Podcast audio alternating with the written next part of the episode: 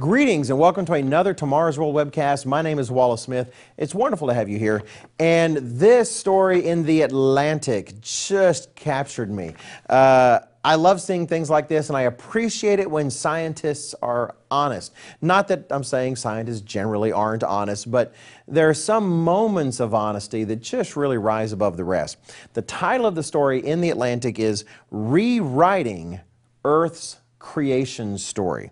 Uh, it's an article by Rebecca Boyle. It's dated September 27th, 2016. And let me explain essentially what it's talking about. Uh, without reading a lot of it, they, they point out that in terms of trying to understand the origins of the earth from a completely secular perspective, not looking at the Bible, which does tell us a lot about the origins of the earth, uh, but just looking at the rocks and trying to figure out on their own, they found it's hard to study the origin of the earth using the earth because the earth is, is so dynamic.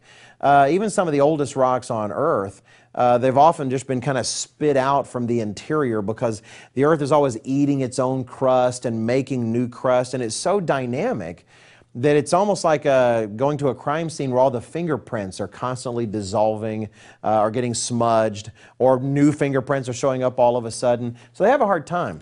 So there was a great focus on using the moon as an opportunity to try to figure out Earth's past.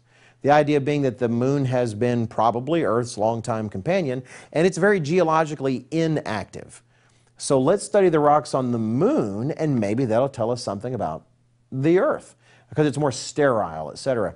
Well, in that, they drawn a conclusion about the Earth supposedly forming over 4 billion or so years, that there was a certain period in Earth's history that they called the Hadean as after Hades, that there was this terrible time in the solar system where there was this bombardment of asteroids and material, and that the Earth would have been a hellish place, just molten lava everywhere and volcanoes. It just would have been absolutely inhospitable, just this lava covered, monstrous land. And they call it the Hadean period.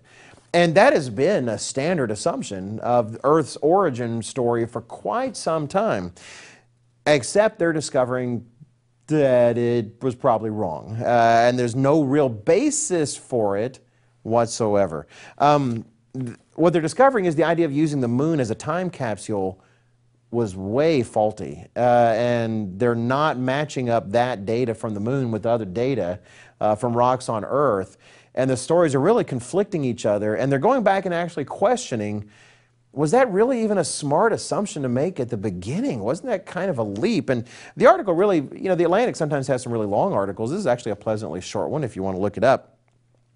But they point out that really a lot of this was based on rocks collected by the Apollo astronauts.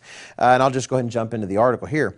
It says samples collected by Apollo astronauts helped give rise to the late heavy bombardment idea, this idea that all this material was just bombarding the Earth and the inner solar system and such, because of chemical traces embedded within them, that is the, uh, the samples from, um, from the moon.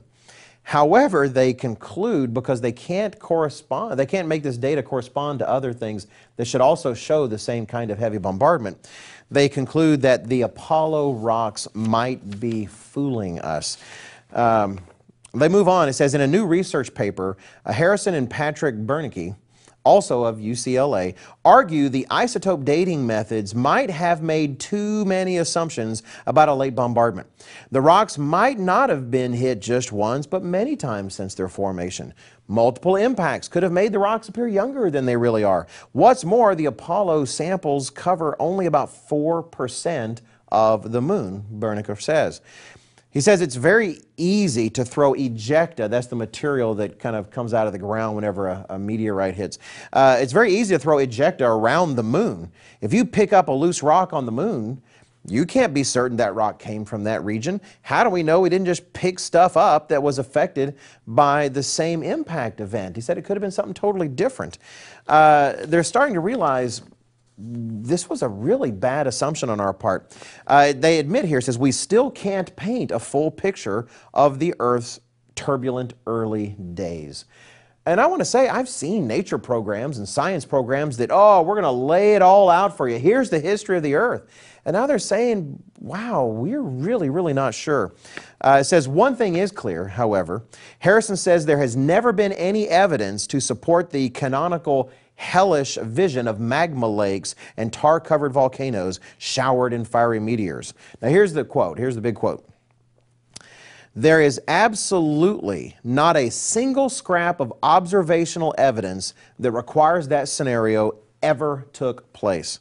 We, as a scientific community, created an origin myth that has no more intellectual value than one Genesis, or that is, than Genesis 1.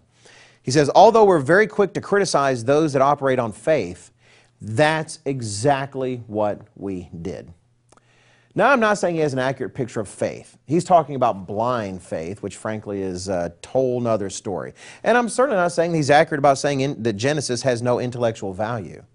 What I am trying to say is when it comes to science, give it a chance to catch up.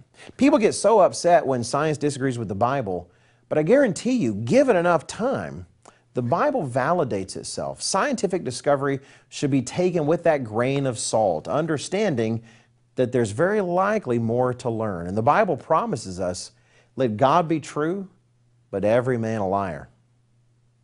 Thanks for watching. Please check out everything we have available at tomorrowsworld.org.